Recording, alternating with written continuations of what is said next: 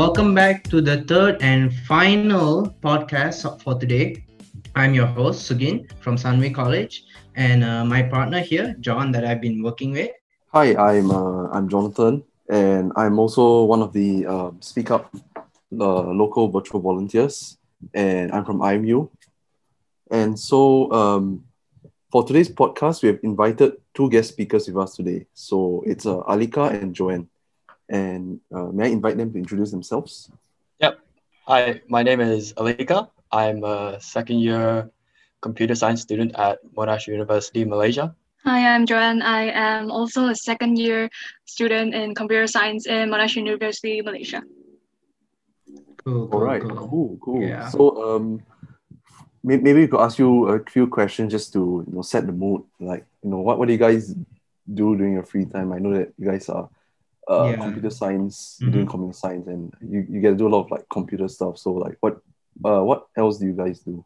What I like doing in my free time is sleep because Yeah, my, my hobby is sleeping. Yeah, I love sleeping. Yeah. That's, that's just I, I- I can relate. Can relate. Uh, how about you, Alika? What, what do you like doing in your free time?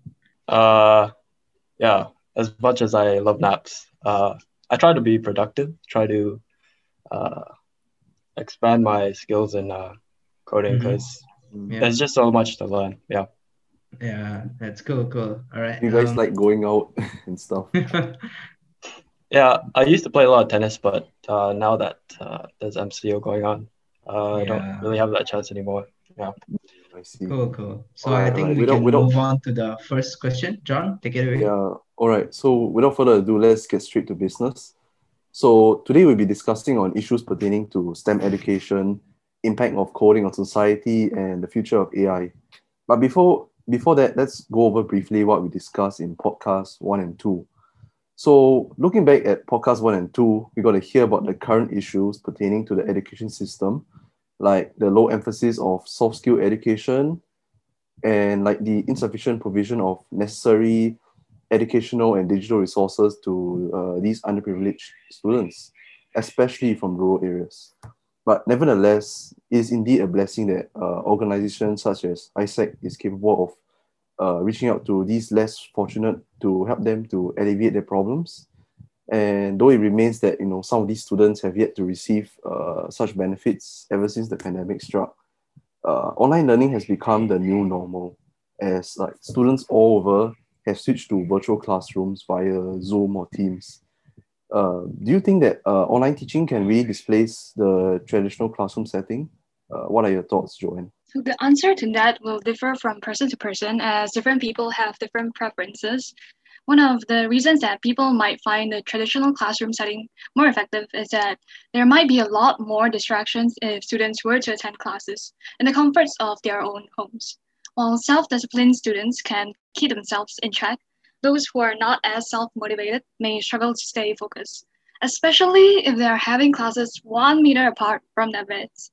It's hard to get teachers to to for teachers to get students to turn on their mic their cameras during class and they will have no idea whether their students are actually paying attention or not besides teachers often try to gauge whether students understand what they're being taught from their expressions which is obviously not possible if teachers cannot even see their students faces a key difference between online classrooms and traditional classrooms lies in social interaction Social learners can ask questions spontaneously and interact with the teachers in a more personal way in physical classes. They may also strike up discussion with their peers and develop a deeper understanding in the topic being taught. While this is not impossible in an online setting, it requires a little bit more initiation on the student's behalf, and they might be less inclined to do so. Sometimes the little bit of social interaction can help students be a little more motivated when dealing with their studies. That doesn't mean that online learning does not have its benefits. With online learning, students will be able to learn at their own pace with recorded lessons. Our attention spans are not that long, and students will definitely miss out on information during one hour, two hour classes. With recorded classes, it puts less pressure on students to absorb everything in a short amount of time. Instead, they can watch the recordings over and over and over again until they fully understand everything. Besides, flexibility is a major pro for online classes. You can learn anywhere, anytime. A student can utilize the hours their minds are the most awake and learn then.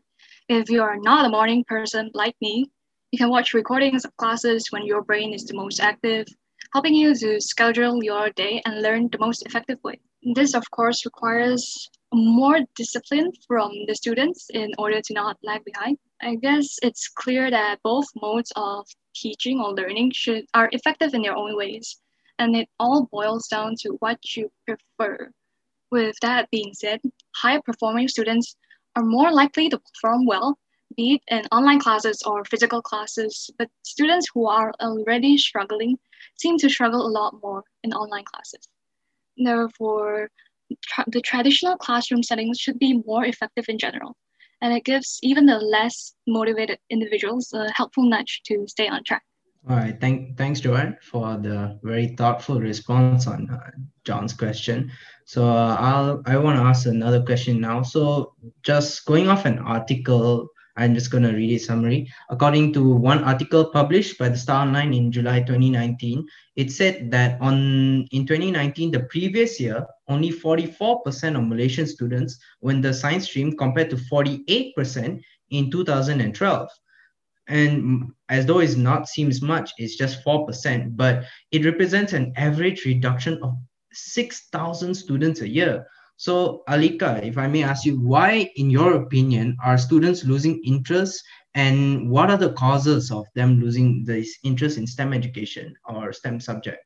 Yeah, so this issue is not only something prevalent in Malaysia, but it's also happening in the US.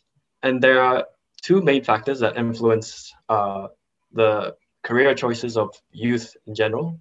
So the first one depends on whether they think they can succeed in their career or whether they think they're good enough. Uh, it certainly was the case for me as well growing up. Uh, I had always shied away from maths and science because it didn't feel like something I was good at at all. But what I was drawn to was things like sports, which I did feel capable in. I even remember priding myself on competing in age groups uh, two to three years older than me. And the second factor is a bit more altruistic. It involves um, uh, it involves whether the career results in helping others, and that's why more teens were found to move away from STEM-related careers and went towards public services uh, because they wanted a direct way of seeing how they can help out the community. So those are the reasons that relate to the individual person when choosing careers. But of course, there's other important uh, factors that we need to take into account. Uh, an important one being school. So school teachers actually have the highest responsibility of getting students interested in STEM as an early age as possible. But it can definitely be a challenge for schools to teach about topics on technology and engineering due to the cost of teaching it in a practical way. So, such as the cost of computers, techno- technological equipment and just the general cost of electricity. And there lies the importance of this project of Speak Up, I believe. Uh, what Speak Up really tries to do is to minimize this negative impact on students of not being able to participate in these types of activities and provide them with some extracurricular activities related to tech that they may not normally get from school subjects.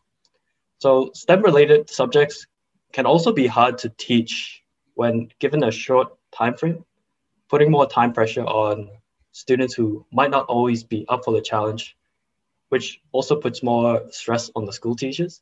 So school teachers have to be very careful in what types of topics they choose to teach and the schedule which the students will follow during the school.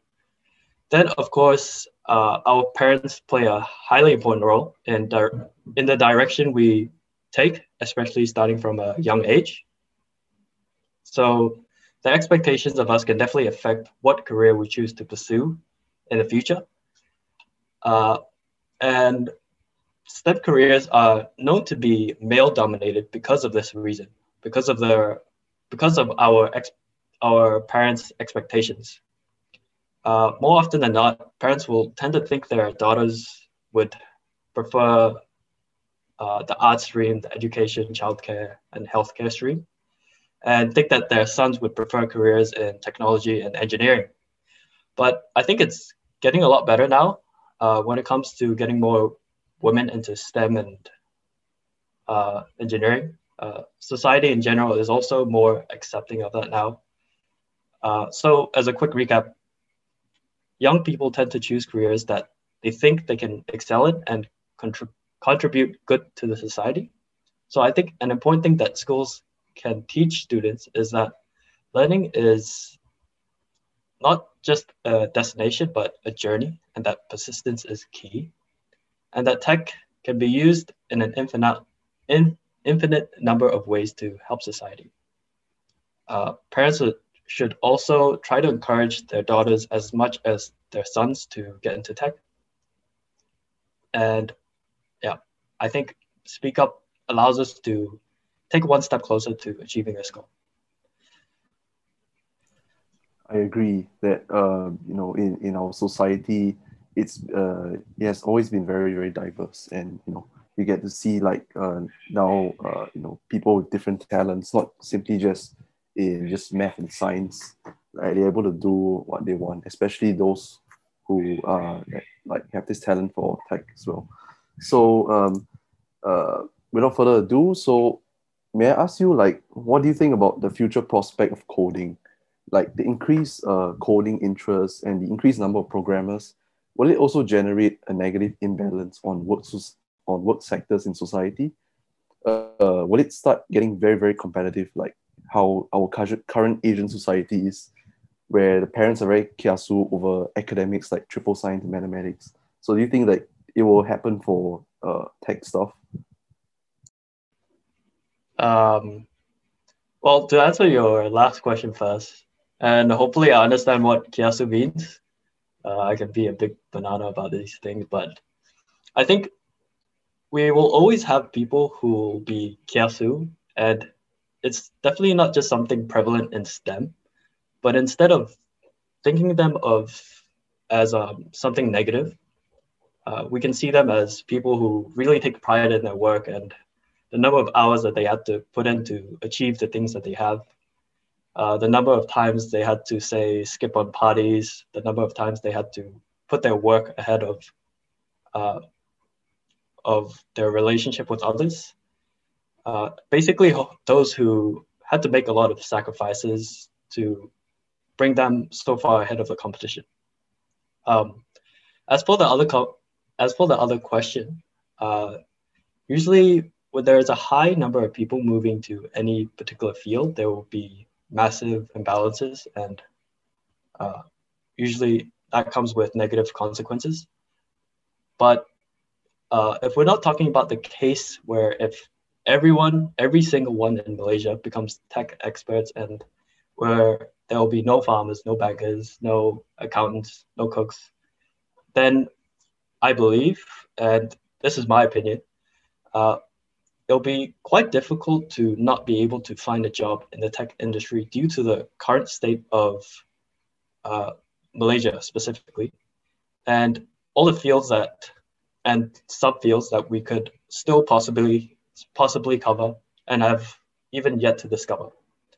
Um, and in order for Malaysia to really compete against the most powerful countries in the world, uh, the US, Russia, and China, uh, we really need to advance our technology as quick as quick as possible. And one way to do that is to get as many uh, professionally professionally qualified tech focused people to as many industries as we can, and to cover all all types of particular niches that we can possibly have. Also, as more and more people get into tech, uh, the market will only become more competitive pushing us to speed up the production of high quality technology and hopefully uh, better the quality of life we may all be in. As much as I encourage people to get into tech, I encourage them to also learn about programming in general, which can elevate anyone's career really. in whatever job they choose in the future. Uh, programming allows us to automate a lot of the boring stuff, uh, boring stuff, and basically make our work life more efficient uh, while we focus on more important things. Which actually reminds me of the first job I ever had. It was a data entry job at a delivery service company, which required me to sometimes transfer physical documents up to Google Docs and spreadsheets. Uh, some days I wish I had some sort of technology that could just scan through the physical papers and upload them onto the computer somehow. And this was actually something I saw the other day. Uh, I was kind of surprised to see that we actually do have the technology to do that, that we have the technology to to do anything we can dream of, really. And yeah, who knows what, what we can achieve. So it's never too late to get into tech, I would say. And I would encourage all the listeners out there to learn more about tech, learn more about programming, and hopefully I'll see you out there. Yeah.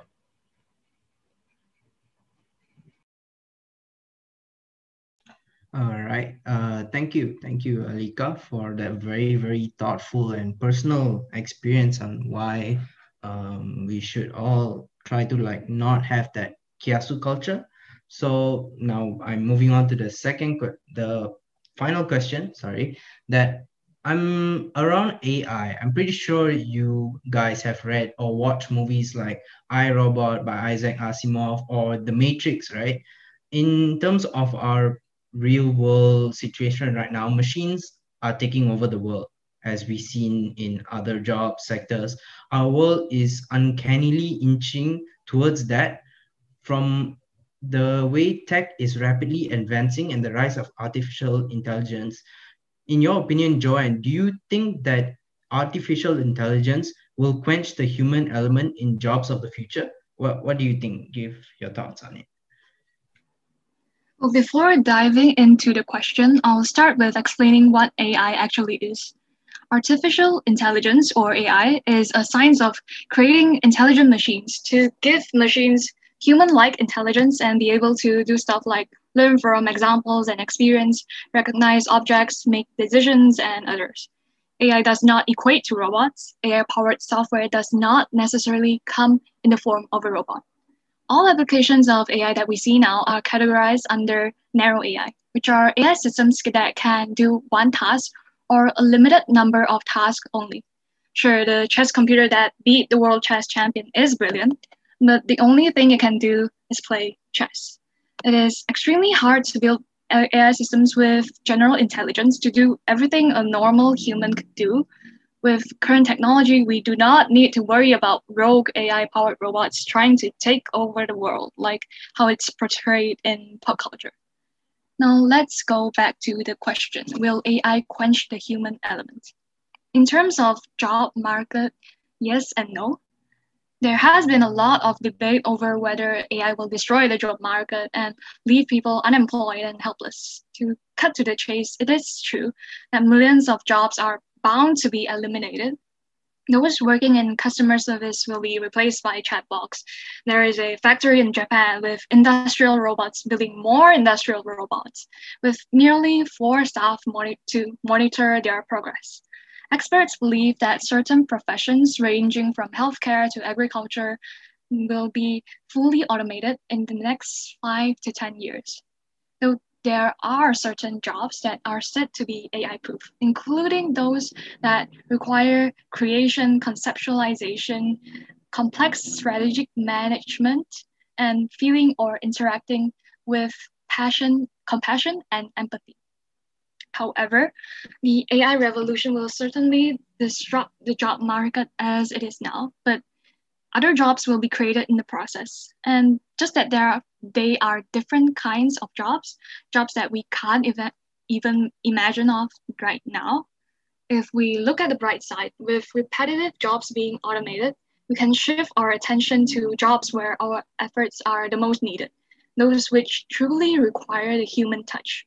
With progress comes change, and we'll just have to adapt. if we look at the question from another perspective, AI systems can diminish the human elements in terms of decision making too, where human judgment is replaced by AI made decisions.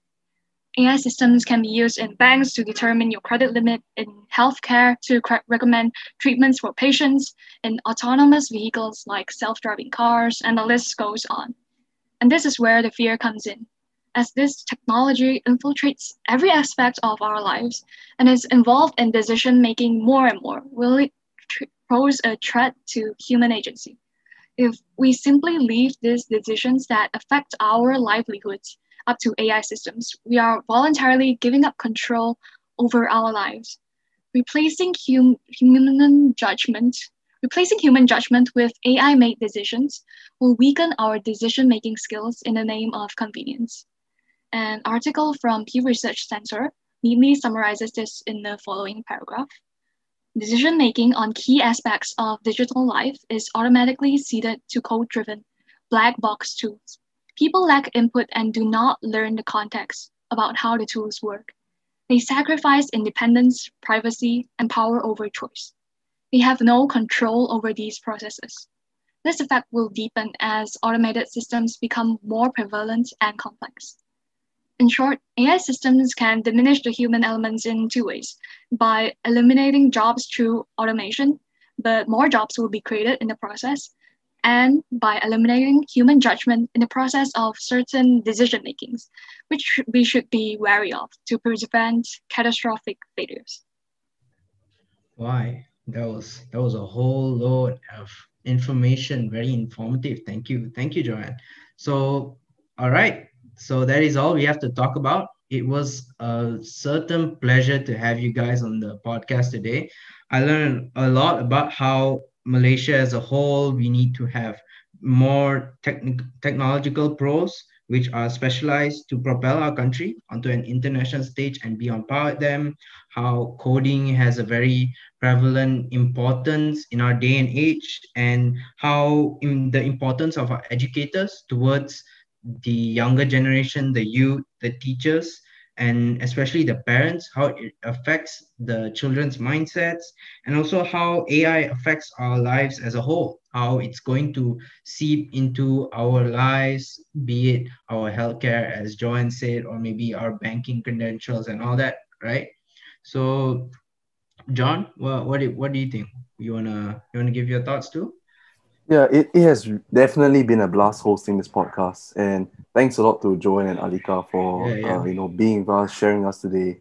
I surely have gained like a better insight on like coding and AI, especially how you know AI, uh, you know, it, it's so advanced right now, uh, and it really is uh, displacing many of the jobs. Like it can, it could potentially displace like many, many of the jobs, and but thankfully also AI will not completely uh, get rid of like the human race.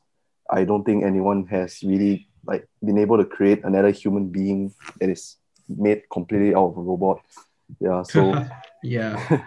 hopefully fortunately, it doesn't hopefully it doesn't come to that. hopefully it doesn't come to that. Yeah. So um, if uh, does Joan and Alika, do you want to share anything? Yeah, before we wrap up. Um, not much. Uh, thank you, everyone who's uh, who listened to this podcast. Uh, yeah, Joanne, you want to say something? Yeah, we, we hope that you have gained something from listening to this. Yep. All right. Yeah, cool. Thank you, thank you. And with that being said, I hope our listeners have gained some knowledge from this podcast. And I hope you guys had a great time listening to all the episodes from one throughout to three. And I hope you just had an overall great time. Bye. Bye. Thanks for listening. Goodbye. Thanks for listening.